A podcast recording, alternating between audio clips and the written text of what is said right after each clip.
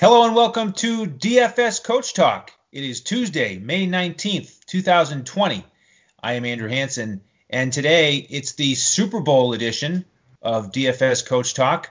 We're breaking down the Kansas City Chiefs, and the only way we figured we could celebrate such an occasion was to go with our three wide set. So, in addition to Shane Caldwell, we've got Leighton Wilson aboard for the ride today. Leighton is a longtime Chiefs fan so, Leighton, why don't you start us off with describing what it was like in the greater Kansas City, Kansas, and Missouri area after that big Super Bowl title? Yeah, for sure. Uh, it was crazy. Uh, we had a group of, I think, around 35 people at my buddy's house watching the game in a living room. Of course, this was before all the social distancing act. Uh, but uh, yeah, it was absolutely insane. Um, went crazy, and of course there was some champagne popping and all that. So it was it was a crazy time for sure. Yeah, it was. Shane, were you as happy as I was that Andy Reid finally got his first Super Bowl trophy? Yeah, I, I mean, I'm not necessarily a big Andy Reid fan, but definitely respect the guy. I really probably bigger Patrick Mahomes fan uh, than anything there. So I was really happy, and uh, it's good to have uh, Leighton on, someone from from Missouri. Is that is that the Show Me State? Is that the right right one? Okay, that's what yeah, I thought. Absolutely. So they cert- they certainly showed us something last year with the Show Me State there. Uh, but yeah, that was very exciting. Uh, I was on Kansas City. Obviously, everyone knew they were a contender, but in November, I was I'm always bragging how I picked them as the Super Bowl champion in November when most people had the Ravens as the Super Bowl favorite in the AFC. Uh, and what I identified was I thought their defense was way underrated, and I thought they were a really good defense uh, when they were all healthy. So that's what put them over the top. I knew they were really the top offense when it mattered when Mahomes was healthy, but when their defense started playing well and clicking, I knew it was it was a Super Bowl year for them for sure, and they would get over the hump. And it, it was really exciting to watch that team make their run for sure. Absolutely. Well, before we get into the 2020 breakdown, just a quick overview of who we are and what we're doing these days. At DFS Coach Talk, we cover NFL, NBA, and Major League Baseball we're doing seven podcasts a week, one per day uh, in front of the paywall. Right now, we're breaking down each NFL team one show at a time from a DFS perspective for 2020. And if you want to learn more about the group, you can go to dfscoachtalk.com. We have weekly, monthly, and annual memberships, and all those are on hold right now. And they'll kick back up once we get one of the pro sports up and running here in the U.S. In the meantime, we're giving out free advice on the KBO, the Korea Baseball Organization, and we've had uh, some strong success early there. So we invite you to come join the family.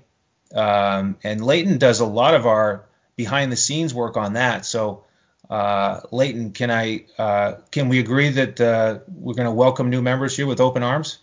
Yeah, yeah, absolutely. Uh, our, our man Brett Trimble is working on a lot of different uh, bots and, and stuff like that that we can use in in the Discord. And mainly, uh, our focus is that it's a one-stop shop for everything you would need DFS wise. Absolutely. Well, let's break down the Chiefs as we look ahead to 2020. Uh, unlike a lot of these teams we've been breaking down recently, they have a lot of stability. They've got the same coaching group. Uh, most of the key contributors on offense so Andy Reid's got to be feeling good after over 200 wins to finally get the first Super Bowl. And he's got Eric Bieniemy back as his offensive coordinator, which I think is is really important. If you look at the numbers offensively, they were fifth in scoring, they were fifth in passing yardage, fifth in passing touchdowns with 30. No big surprise with with Mr. Mahomes under center. Um, in terms of rushing, they didn't have to do quite as much. They were 23rd in that department.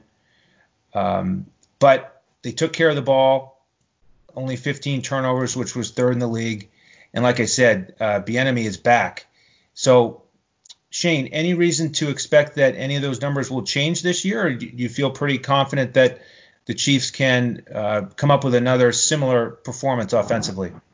Yeah, I mean, I think that there's a little bit of positive regression here, uh, being that Patrick Mahomes essentially missed three games last year. He went out injured uh, with, uh, you know, the, the game that he got injured, I believe it was against the Steelers. Uh, and then he missed two games after that. And then when he came back, he was playing on that that uh, bad leg, that bad ankle, high ankle sprain. So when you consider that he missed games, pretty pretty much three games, and he was playing injured for a lot of those games, and it really wasn't until later in the year that you seen him get healthy and start running around a little more and and, and having better mobility. Uh, when you consider those factors, because they have all the same weapons and everything, this team is actually going to increase its production. And last year was a great year for them. So to be able to increase on top of these numbers is going to be impressive, and they're going to be closer to where they were in 2018 when Mahomes actually uh, just lit the world on fire. Yeah, and if you look at the subtractions, really they're minimal. On the offensive side, they've lost LeSean McCoy. He's a free agent. Um, he was their most productive pass catcher, of course, coming out of the backfield in terms of the guys who are not returning. Spencer Ware also has not been re signed. Uh, he didn't get many touches last year, but uh, so basically the same cast of characters offensively and we'll get we'll get into those by position here in a minute. On the defensive side, uh, similar story. Steve Spagnuolo is back as the defensive coordinator, and these numbers I want to I want to break down a little bit because the Chiefs were great against the pass last year. They were eighth in passing yardage allowed, eighth in passing touchdowns allowed, seventh in points allowed. But then the rushing defense uh, wasn't as strong. It was weak, in fact. They were 26th in rushing yardage allowed, 29th in yards per carry at 4.9. And this is, to me, it's a little bit surprising that a team that was playing ahead so much, you'd think they would have given up more passing yards, but you know teams could could attack the Chiefs on the ground. So, uh, what's the basic outlook for you, Shane, on the defense? Um, anything out of the draft or you know, any uh, roster changes that you think would allow the Chiefs to be better against the run this year? Well, it, it really comes down to, for me, it comes down to defensive tackle Chris Jones. Uh, I think he was at that elite level for stopping the rush and and getting uh, pressure on the quarterback at the defensive tackle position. And when he got injured, teams could really attack the middle of that Kansas City Chiefs defense. Uh, so that was a key thing there. So Chris Jones can stay healthy the entire year. Um, the other guy that they are missing now that actually signed with the Lions was Reggie Ragland, who's a pretty uh, pretty good run stopping inside linebacker. So they have a little bit of a weakness there. Uh, but if they could fill that position and Chris Jones stay healthy, I I will expect them to probably be similar production or maybe a little bit better uh, against the run this year. Uh, and if the offense is scoring more, it's going to be even harder for teams to run on this on this defense even more just because of the game script. Uh, but where the defense really excelled is only giving up seventh in points, only 19.3 yards or points per game, and they had 23 takeaways, which was pretty good as well. 16 interceptions, seven fumble recoveries, and they had 11 sacks, and that was again with Chris Jones, their top defensive tackle, being injured some of those games as well. They were uh, had 45 sacks. So I think that the defense is pretty strong. I'm a little worried about them losing Kendall Fuller because he was their top ranked uh, cornerback. So you will be able to probably attack uh, wide receiver ones against this uh, secondary because there's not a one guy who's like a shutdown corner like Kendall Fuller became last year, which means you know, the teams are going to have to pass against him, and they don't have a shutdown cornerback. So wide receiver ones and twos are great to target against this defense. Um, so I think that they might step back a little bit in the passing defense uh, this year because of the because of the loss in the uh, secondary there. But overall, they're still pretty good. They're still uh, good enough to win a Super Bowl again. But we'll, we'll see how it shakes out with injuries and everything because I'm I'm a little concerned about their experience and their depth uh, at, at defense. Now, Leighton, what, what's your perspective on this? I know with uh, some of the draft picks, you weren't thrilled about where guys were taken, and so you know, as I'm looking forward to uh, the 2020 season, and I'm picturing, well, maybe it won't happen this year, but if you were in Arrowhead Stadium, you know, would you expect a lot of the fans to be, if if the if the fans could boo the draft and boo the the changes defensively, is that what would happen, or or do you think there's some hope here for some improvements? No, I wouldn't necessarily say boo it, but uh, just kind of the way they they approached the draft was a little suspect. But uh, you know, player wise, what they got was a lot of raw talent, and uh, you know, with uh, Willie Gay in the second round, uh, the guy's an absolute freak. If you watch his tape out of Mississippi State, he's a freak athlete. Um, I believe Shane said he was in the 90th or top percentile or one of the best players in NCAA in coverage, which is absolutely huge from a linebacker. Um, I mean, he's definitely exciting. Uh, the Chiefs linebacker core, since you know Derrick Johnson left, that was kind of the prime days. They had a good core back then. Uh, after he left, they've kind of been searching for that linebacker core again, and it's just been a number of guys going in and out. Uh, so hopefully, you know, with uh, with that guy stepping in, uh, maybe they can get that concreted in that defense. Um, also, L'Jarius Sneed out of Louisiana Tech. Um, he's another raw prospect, and that's really how they put it. You know, around draft time is he's super raw, super athletic, uh, and just see what they can do to see if they can mold him in there. Which I believe Spagnuolo has what it takes to to form that defense. And um, you know, we kind of touched on it a little bit. I I think that that defense only gets better uh, the more guys they can keep around. Uh, Chris Jones, I believe he had the uh, the tag put on him um, the franchise tag, excuse me. Um, that's another guy you're going to have to pay. So I, I, believe that's a good problem to have. Really, uh, it's worrying about making sure you're holding on to these guys, but it's uh, definitely something that needs to get taken care of. Excellent. Yeah, for Spagnuolo, I was surprised looking back at some of his numbers with previous teams as a defensive coordinator. You know, the rankings weren't always at the top of the charts uh, one thing that stood out to me though is he did have multiple seasons where his defense was terrific in forcing turnovers. And you know, Shane, you mentioned it, uh, top 10 last year. They won the turnover battle by eight. Uh, so that's one thing I'll have my eye on is um, maybe he can get that number even higher. Um, and you know, maybe in certain matchups we could even use the Chiefs defense in DFS and look for you know a pick six or two. Yeah, they're definitely playmakers there. So this is this is definitely a defense. Uh, they can get pressure off the edge with uh, what's the guy Frank Clark. You know that guy's that guy is a beast off the edge. So they can definitely get a lot of those strip sacks, and uh, we'll see how their secondary is. Uh, you know they got the Honey Badger back there. You know lurking, ready to uh, pick off some balls and make plays as well. So they have a lot of playmakers there, and with some of these young guys that have a ton of speed and athleticism, they're going to be flying around and making plays on defense. Um, I think the big thing with this team is this is an important year for them to try to go back to back to try to make the Super Bowl run because really, I mean, we need to address the elephant in the room is they got to pay Patrick Mahomes. They signed him to his fifth year option, and obviously Patrick Mahomes has been probably one of the best bargains out there uh, for any any player in the history of the NFL. But if if you have to pay him, I'm guessing you know upwards of 200 million or more uh, that's going to change the, you know, you're probably paying them 40 million or more per year. That's going to change the dynamic of the way they build this team. So guys like Chris Jones, they might not be able to re-sign because he's demanding a huge contract. So it's really important that they draft well, and we can talk about how they uh, really went after the undrafted free agents, and they did well on that uh, aspect as well. So they're going to have to build this team in the future with cheaper players, or they're, or they're going to be in trouble. Uh, but that hasn't affected him yet this year. But it's gonna once that big cap hit hits him for the 40 million a year for Mahomes that he's about to get paid. Uh, so yeah, this is an important year for the Chiefs. Absolutely. So let's let's start breaking down Patrick Mahomes, um, and let's see if we can count all the ways why he's going to be worth that 200 million dollar contract, whatever it is. Um, they're numerous. Guy's got a cannon for an arm. Um, excellent with his legs. Uh, not to mention he's got the charisma and the um, you know the, the the internal internal fortitude to lead comebacks in the playoffs. It's just incredible what he did in the Super Bowl. But um, you know, Shane, why don't you break down some of the numbers for Mahomes? Yeah, as we, so as we celebrate this one of a kind quarterback.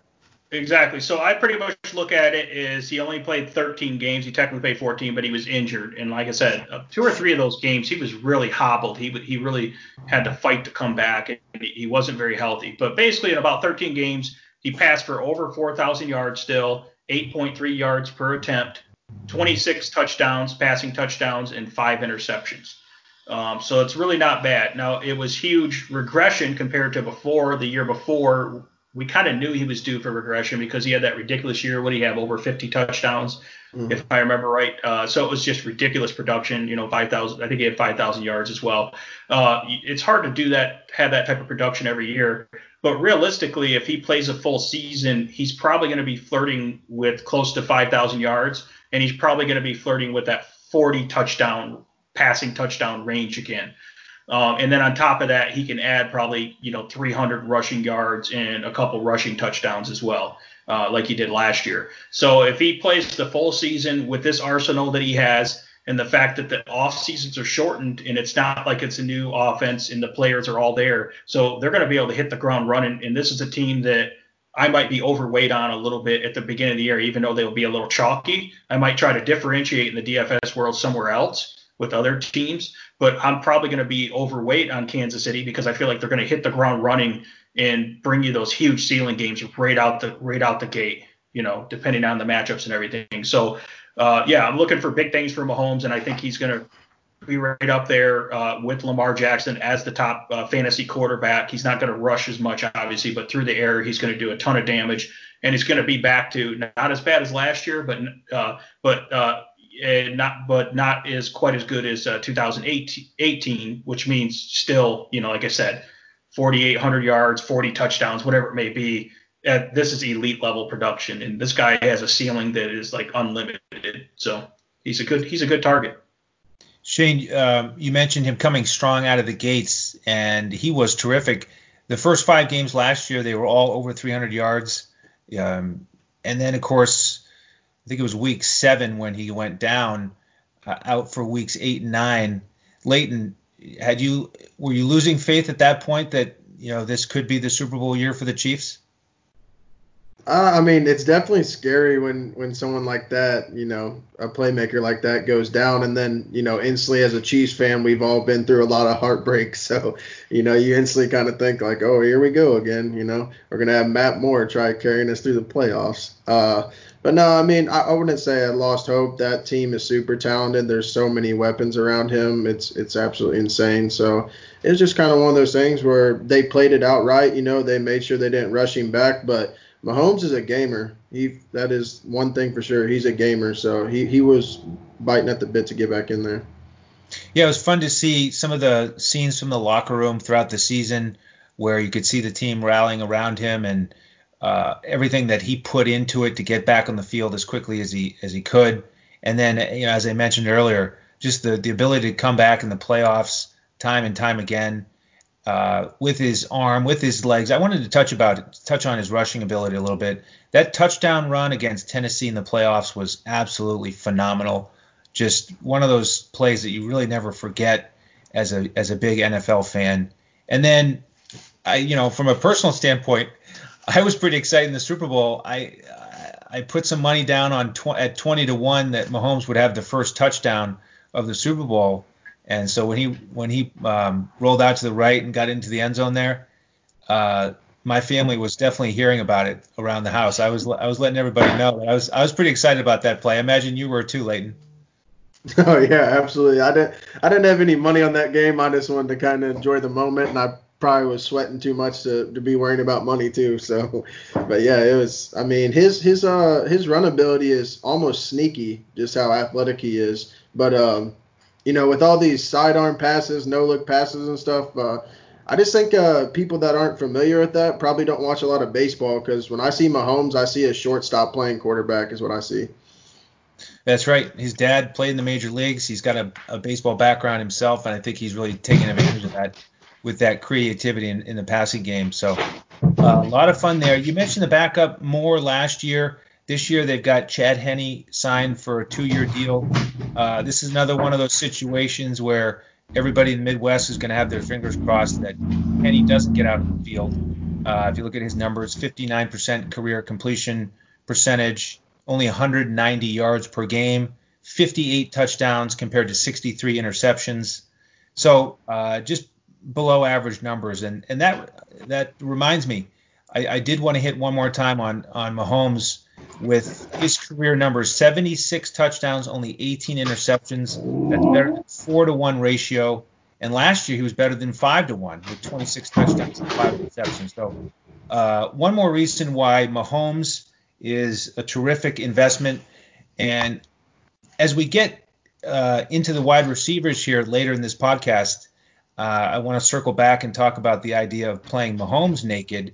Uh, Shane, we talked about that the other day um, with Carson Wentz because it's it's challenging to predict which wide receiver he's going to hit on a particular on a particular day, but he's the one whose numbers are just so consistent. So um, let's uh, let's transition to the running back group, and this is a real interesting bunch because um, they have signed DeAndre Washington and Elijah McGuire.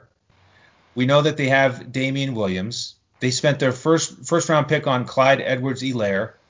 And then last year's darling of training camp that everybody was excited about, Darwin Thompson is there. Darrel Williams got a lot of run last year. So uh, a lot of guys, uh, you know, fighting for touches there. Uh, so Leighton, let me start with you. Um, Damien Williams, um, if he comes back and he gets that uh, early down work this year, how confident are you that he can a stay healthy and b, you know, be as productive or maybe even more productive than last year? Um, I think comfortability definitely, you know, comes into play there with him being there for a couple years now. Uh, you know, the Chiefs ever since Jamaal Charles was injured and then he ended up leaving. That's kind of been the same thing as the uh, the uh, linebacker group there. They've kind of just done it by a committee and never really had any stars, just guys that stepped in. So, I mean, I, I think he'll definitely be productive uh, with uh, Edwards-Helaire getting in there. I would be interested to see how much impact he makes on on Williams touches, and then like you mentioned, Thompson and, and these other guys, they've all proven uh, when they've gotten a little spotlight to, to do a little something with it. So it'll definitely be an interesting group to watch.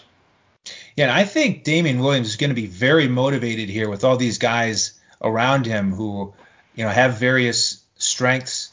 And I wanted to compare Williams to McCoy real quickly before we get to Edwards-Helaire because I think the narrative around McCoy that he's completely washed up and finished um, and it's not a significant loss. I think that's a little bit overblown. Um, I mean, granted, he's 31 and he doesn't have too much left. He may only play one more season if he gets signed. But but listen to these numbers with Williams compared to McCoy last year. Williams had 498 yards rushing at 4.5 per carry. McCoy had 465 yards at 4.6 per carry. Williams, five rushing touchdowns, McCoy, four. Williams, 30 receptions, McCoy, 28. Uh, Williams, two receiving touchdowns, McCoy, one. So, you know, to me, um, a lot of this is Andy Reid's system and, you know, the team scheme, getting these guys in good positions, knowing how to use them. Uh, and so I, I, think there's some pressure on Damien Williams to, to produce early. Uh, but Shane, how do you think this is going to break out? Is, is he going to get the crack, the early crack, to be the early down back with uh, Edwards-Helaire, uh, the leader in the clubhouse, to be out there on third down catching passes? I think that uh, we're going to be dealing with the split committee here, and I'm thinking right away. Uh, normally, I would say Edwards, Helaire, we have to wait and let him develop and learn the offense. But as long as he can get up to speed, uh, I think it's going to be about a, around a 50-50 split. 50-50 to 60-40. And I think Edwards Helaire is going to be an instant star in the league in this offense. Uh, I think LeSean McCoy wasn't great. Yeah, you compared his stats to Damien Williams, but Damien Williams kind of came on strong in the playoffs. You've seen what he could do. Uh, Damien Williams isn't really a between the tackles runner, but really LeSean McCoy at this point in his career is not very good at that either. LeSean McCoy also you know, would uh, fumble the ball. He always had the ball out loose. You know, he wasn't very good fundamentally, and that really ticked off Andy Reid. I think at that point, uh, you know, when they were making this playoff run, you couldn't trust him in there, right? So that's why he's pretty much thrown by the wayside. He trusted Damien Williams. They paid Damien Williams quite a bit of money, and they trust him. But he's a little bit limited on what he can do, and if he can take the workload off Damien Williams, he'll be better for that stretch run like he was last year. Uh, so I think that you know because he's had injury issues, but I would look for Edwards Helaire to to get more early down work because the guy is explosive. He's you know he's a smaller guy. Reminds me of like Maurice Jones-Drew, like in his prime, except for in a better offense. You know, he's just a small, compact guy who's powerful and quick and can really break tackles and make tackles uh, make tacklers miss and he can run between the tackles. He's kind of hard to catch in there, but he can still, you know, break out, uh, break out to the outside as well. Great, great as a catch, uh, pass catcher as well. So he'll really excel as an outlet there. Uh, so I expect this guy to contribute right away. It's not going to be a guy that you're, you're waiting to acclimate, and that they they'll be around a 50-50 split to keep Damien Williams healthy, and there'll be a one-two punch, and they'll both be explosive, and that you can play both of these guys because the offense is so has so much production, and they're going to get so many red zone opportunities. Uh, so it'll be interesting to keep an eye on it, but I, I would be confident in Edwards Helaire, Edwards Helaire right away, depending on his price. If he comes in low priced on DFS, I'm confident in him right away. Yeah, I, w- I would think he'll make some explosive plays uh, right out of the gate. Um, but with Williams, uh, you mentioned the playoffs, and he really was clutch in the three games in the playoffs last year 290 yards from scrimmage and six touchdowns. So, uh, you know, he's got to be feeling great about that. He rose to the occasion. But back to the regular season, he had six games where he he put up less than 10 fantasy points on DraftKings. So pretty low floor. He, you know, he had, he had, a bunch of duds in there, so it will come down to price for me and matchup. Um, if, Edwards Helaire is cheaper, then you know I think there's a good chance I will invest in him. And breaking down some of the numbers, it was impressive. He really was successful running between the tackles in college. He was actually better at running between the tackles than getting outside, which is something that's a little bit surprising for a guy that's of that size. And we were surprised by his 40 number at 4.6, but in the 10 yard split, he was 1.53, which was the 93rd percentile. So this guy has the burst and he can get, you know, past that first wave of tacklers and really hit the home run. Now, Leighton, who do you think would step up next if either of these guys goes down? Do you think uh, Darrel Williams will get that first crack? Uh, because he has um, you know good experience in the offense, or perhaps DeAndre Washington coming over from Oakland, who finished the season quite strong, or maybe Darwin Thompson. That's a good question. no, uh, you know, with Washington come over, he did a he did a fair job in, for the Raiders there. Uh, so that's kind of an interesting uh, thing to look at. Um, Darwin Thompson, again, both him and Williams have had a little bit of time, which this, of course that's Darrel Williams. Uh, so they've both had time. Uh, they both shined in those times. Thompson are kind of, you know, kind of like we talked about Edwards Helaire. There, Thompson's a hard runner too. He's a small guy, but he's proven. Last year he had that one where uh, on, on, the goal line he, he carried four guys into the end zone and stuff. He just he's just that kind of guy that he, he's going to get every yard and uh, definitely interesting. Another interesting things about uh, Edwards Helaire is Patrick Mahomes actually wanted him. Uh, him and Andy Reid talked. Uh, that's a story I saw, and he wanted him. And then let's not forget the, the guy's a national champion, so he already has that championship mentality. Absolutely. Shane, what, what are your thoughts about that second group of running backs? I, I look at it as if uh, if one of those guys went down, you know, Damien Williams or Edwards Helaire, then you, you might mix in uh, Darrel Williams uh, as a early down power back and a goal line type back if he gets in the mix, kind of like he did last year. Um, and then you'll get Darwin Thompson involved in the passing downs and different formations as well. So we'll see if Darwin Thompson can make that uh, first to second year leap or not. But he really underachieved last year, and the fact that they took they spent their top pick on Edwards Helaire. Helaire tells you everything they you need to know about how confident they are in those backup guys. Uh, so yeah, hopefully those guys don't have to play. But again, in this type of offense, yeah, if they have a bunch of injuries, you got to look at those guys uh, because they can produce. But then at the same time, this team doesn't have to run if they don't want to. They could just put up 40 points on you just passing the ball if they want to. so it depends on the game script really. So you have to be kind of careful because if the if the running backs don't get production out of the passing game, and it might be a game where they rush for 40 yards which sounds ridiculous, but they still blow the team out by 30 points. And that's so it's a tricky offense, and you have that big committee. But I would expect Edwards again, Edwards Helaire Helaire, like you said, Mahomes liked him to take over the the, the role going into uh, uh, the middle of the season and the second half of the season, similar to what like Miles Sanders did at Philadelphia last year, how they kind of slowly had to get him into the mix there. I think Edwards Helaire is going to get into the mix even quicker, and he's going to take over that backfield by by mid by mid season, and, and as long as he can stay healthy, going all the way into the playoffs. So I think you're looking at an instant fantasy superstar. It, uh, I, he can pass protect. He's he's a tough physical runner in between the tackles. He can go outside. He can catch passes. There's everything. He's already played in a pro style offense. So that's why when Chief fans say, I don't really like that pick, why did they take a running back that early? Well, if you just took that offense uh, to uh, one of the best offenses in the league, and now you added a power running game in there as well, uh, you know, to be when you especially when you get in the playoffs with these tough matchups like like the Ravens, uh, you know, are really tough matchups in the AFC. I think it was a good move by them, and uh, obviously, as you can tell, I'm really high on this guy. Yeah, yeah, I am as well. I think the sleeper here, if you can call him that, is DeAndre Washington. Uh, I think the challenge for him will be to learn that playbook because I think he's a little bit better better athlete than Williams or McGuire. Um, and if you look at what he did when he got the chance down the stretch with the Raiders, he had three starts in the last four weeks of the season. He put up 21, 18, and 21 fantasy points. Um, and he, you know, decent out of the backfield. He caught 36 balls last year. Um, so I like his chances. So we'll keep an eye on him.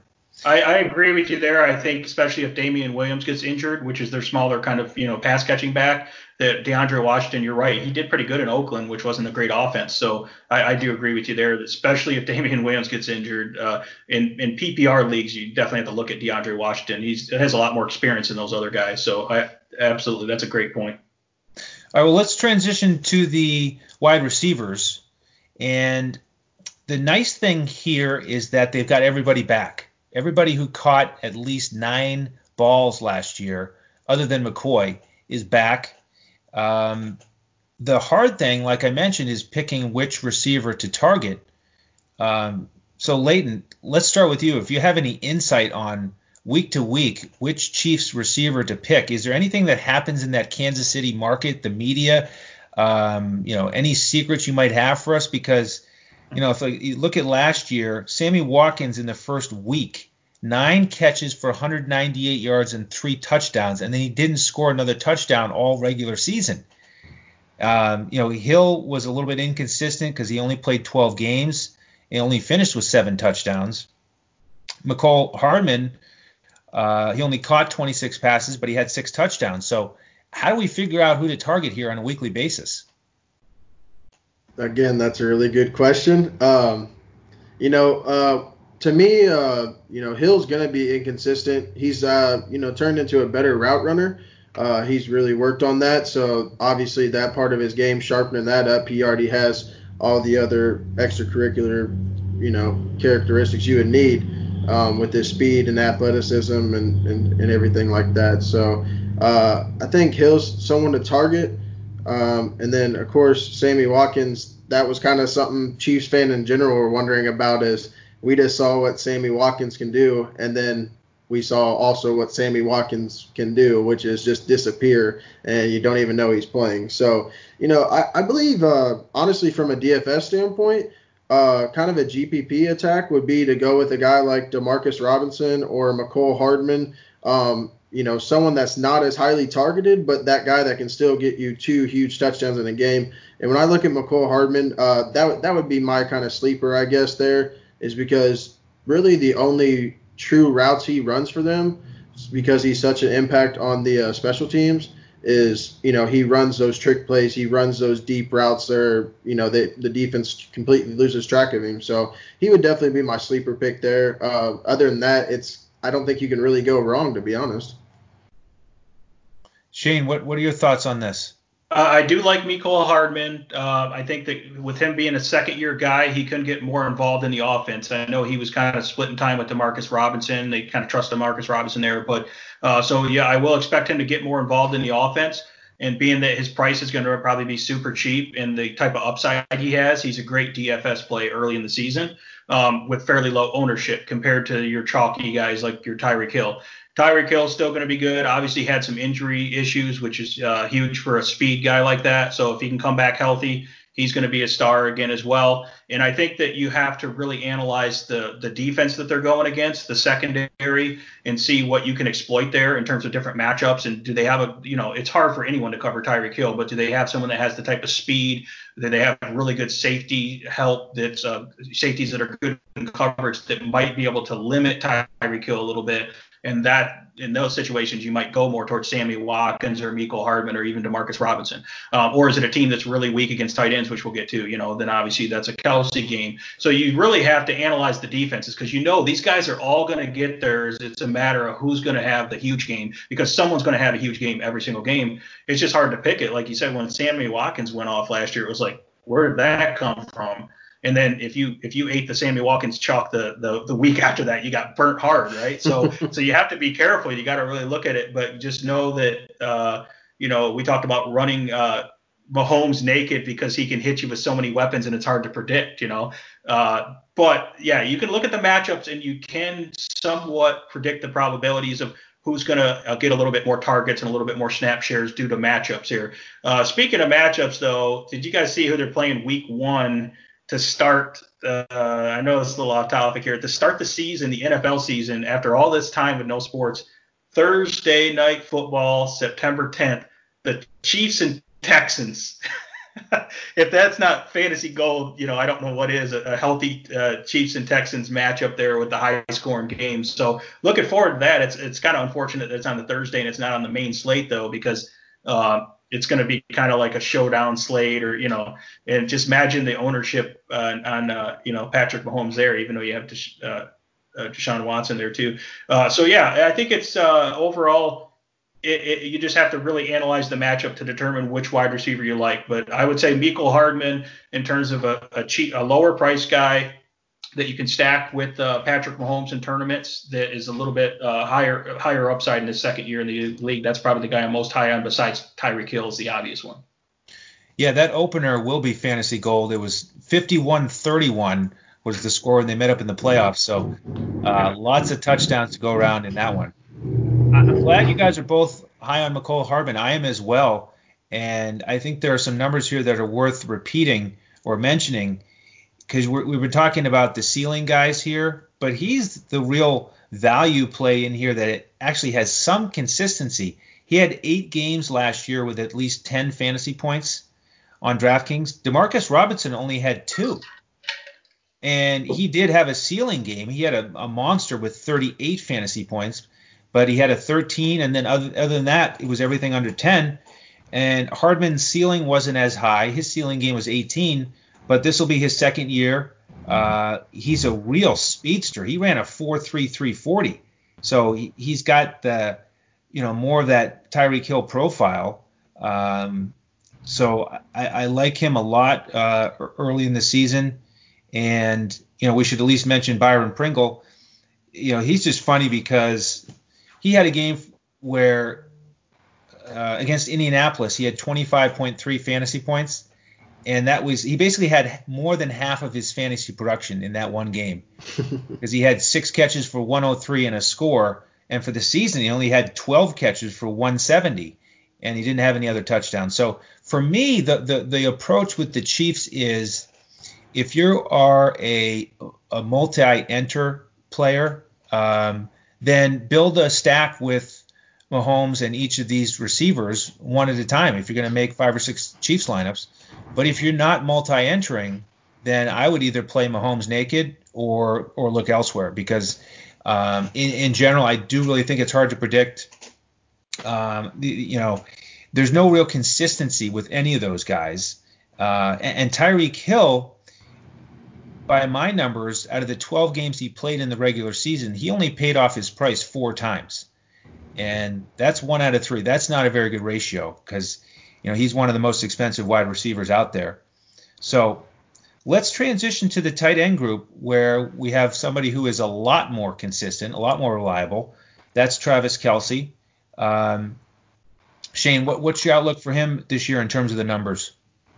Yeah, I mean this is this is the type of guy that could get uh, you know he had 97 catches last year, 137 targets. I, I accept I expect similar type production, probably around 90 to 100 catches, and probably in the 1200 to uh, 1400 yard uh, receiving. Uh, he had five touchdowns last year. I think he can improve on that uh, with Mahomes playing a full season. I think he can get up there closer to seven to eight touchdowns. Uh, and Kelce just has a ton of room to operate. Obviously, he's elite level tight end. But when you add in, you know, Mecole Hardman and Sammy Watkins and Tyreek Hill, if those guys all stay healthy, just with their speed down the field, it opens up so much space underneath, and you have to respect those deep guys. So the tight end has a lot of room to operate. And uh, unless a team has a, a, top level safety or linebacker that can try to contain him, he's hard to contain.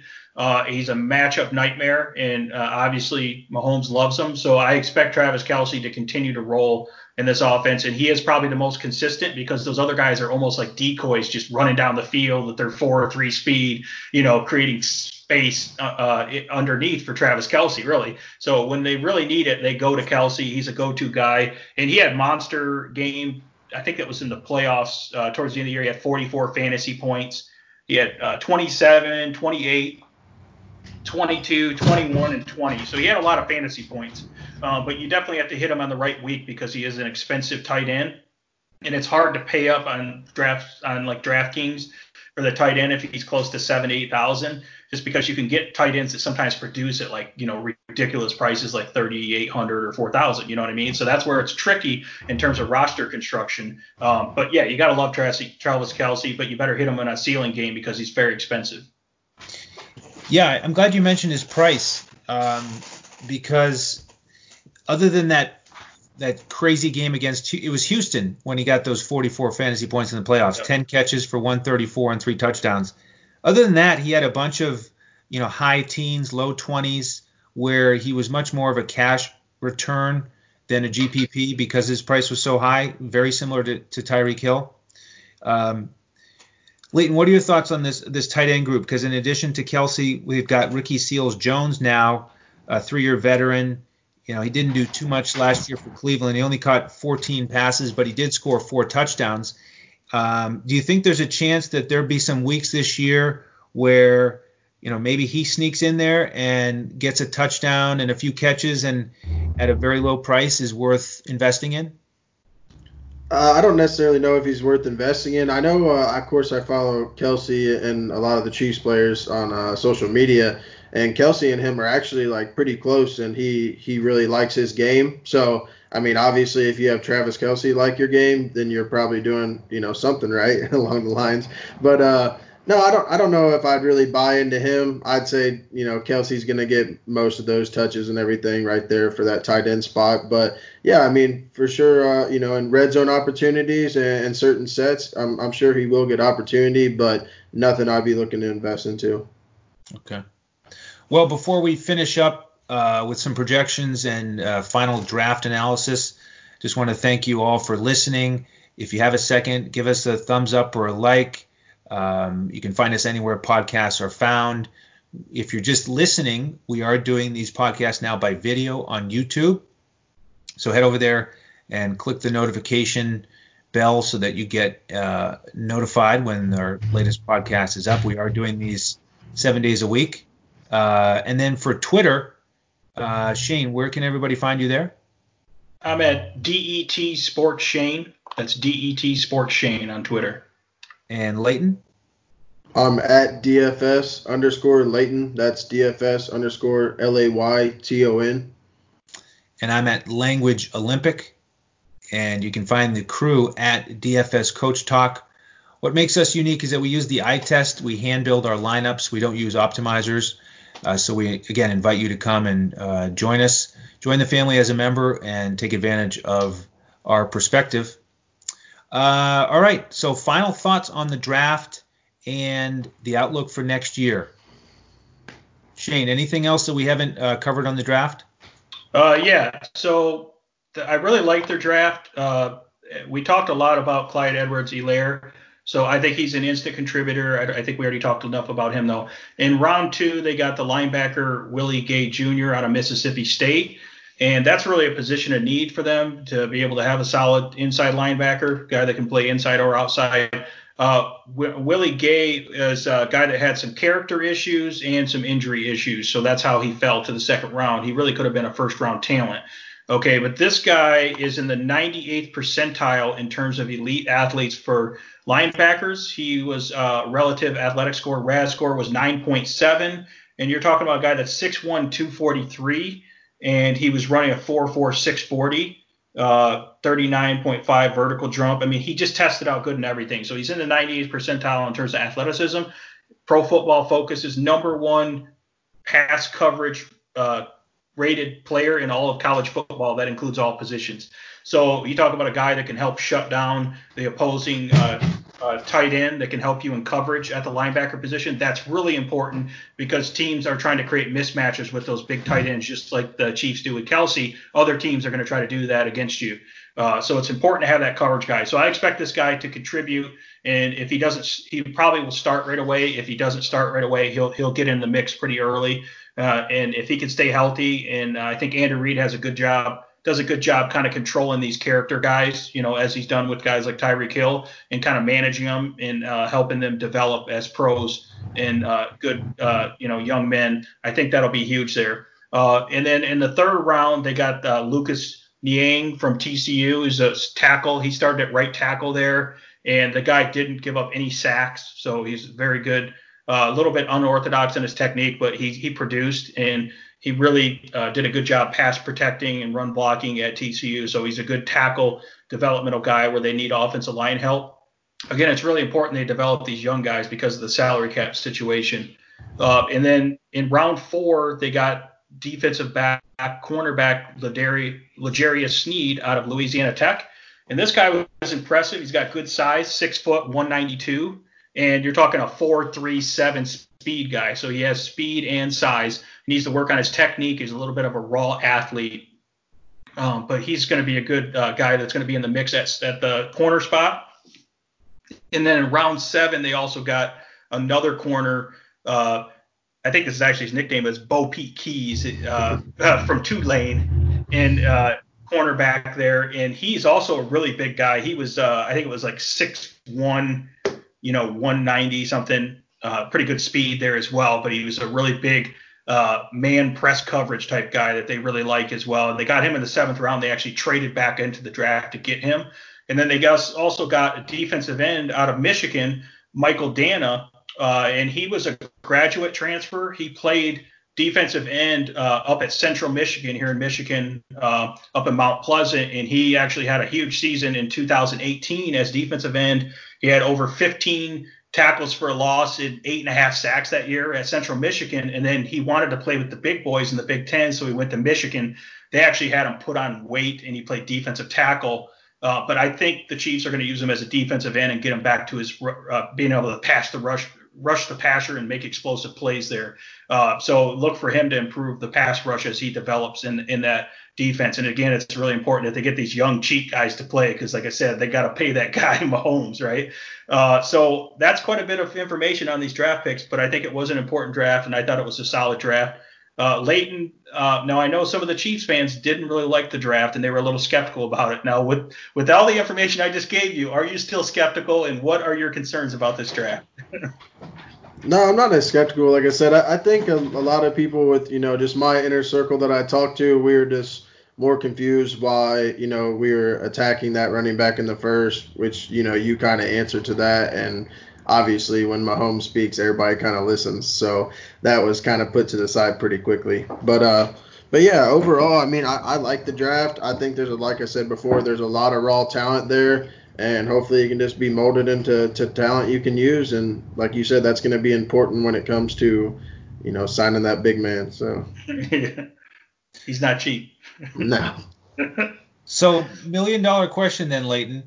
Next February 7th, I believe it is, will you and 35 of your closest friends be gathering in the Kansas City area for a little uh, a little party watching the Chiefs in the Super Bowl again? I sure hope so. Yeah, no, um, yeah, from a pers- perspective of just the team overall, I don't see why they couldn't. Uh, you know, you, you do miss a couple guys like Emmanuel Ogbah, Kendall Fuller, Reggie Ragland, like we kind of touched on that defense that that played pretty solid last year and really was the difference maker when it all came down to it. So, um, yeah, I, I think so. I think we'll be back in the Super Bowl. Uh, of course, that AFC will be interesting, and uh, you know, I don't think we have to worry about the Patriots much anymore, but they're still the Patriots, so we'll see how that goes. And uh, I hate to spoil the party here, but uh, remember I predicted the Super Bowl AFC, uh, you know, play a team last year in the winter, and I don't have the Chiefs winning them this year. I know it's way too early prediction, but there's a little team in Baltimore that might have a little something to say about that. And I don't think you have to worry about the Patriots, but I would look out for Baltimore in the AFC to final finally put things together, and that's my way too early Super Bowl prediction right there. Well, I know one thing that'll be a lot of fun if they match up in the playoffs. Two, con, you know, contrasting styles, the running game against the passing game. Uh, that'll be worth tuning in for. So uh, and, and, you know, from my perspective, the Chiefs they already could be back to back if the overtime rules were different with the coin toss. You know, two years ago, uh, the Patriots came in there and won that classic AFC Championship game in large part because they won the coin toss in overtime and Mahomes never got the ball. And it's the same way why I think, uh, same reason why I think Drew Brees gets shortchanged with the Saints last year, losing to the Vikings in overtime. Same situation um, they they lose the coin toss and they never get the ball back. So um, sort of a bad beat there for the Chiefs two years ago, and that's one of the main reasons I was glad to see them get it last year. So we'll have to say, you know, stay tuned and see if Leighton is right and his team gets back there, or if Shane gets the prediction right again. So I hope you're not right, Shane. Yeah, I'm sorry, man. I'm going to speak the truth. Sorry. Uh, and I, I, would say, just to summarize, I think some of the takeaways that we learned here uh, I think you can attack the defense, uh, especially with on with the wide receiver position. Okay, and I think on offense, and this goes without saying, you can be bullish on Mahomes again, like you we like we were going into 2019 or you know towards the end of 2018. You can be bullish on Mahomes. You can fire him up, and those under the radar guys, uh, you could fire up. Are big takeaways that we all like in consensus is Mecole Hardman. Um, so I think we all really like him. He's a good DFS play. And then uh, Clyde Edwards-Helaire, if you can get on him early before people, before his price goes up and before people know about him. So I think those are the big takeaways from that I've discovered here because everyone knows the Chiefs are great, right? I mean, they know that, but can you get those under the radar guys that are cheaper that, that have the type of potential in this offense? And those are my main takeaways.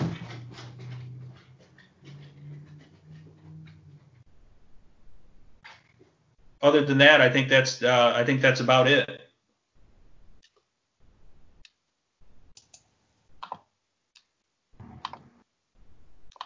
Leighton, any final thoughts from you?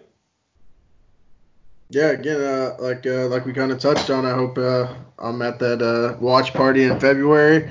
And uh, other than that, kind of like what Shane touched on, it's it's kind of uh, you can't really be wrong with them, but I, I guess you can. Uh, but they have a lot of options for sure when it comes to DFS, and I would definitely look towards them. Uh, obviously, you're gonna have to by matchup and stuff find that right combination. But yeah, again, I just hope we're hope we're back there in February. I I definitely enjoy back to back. That's right. So uh, be sure to stick with us here at DFS Coach Talk throughout the summer and uh, heading into the fall and we'll try to break down those matchups for you the best we can from a DFS perspective. And this concludes our coverage of the AFC West. We're going to transition to the AFC South starting tomorrow. And the last thing we'd like to mention here is Coach's favorite charity, mambaon3.org. So feel free to check that out. And thank you again for tuning in on behalf of our Chiefs man here, Leighton Wilson and Shane Caldwell. I am Andrew Hanson. We'll catch you again next time on DFS Coach Talk.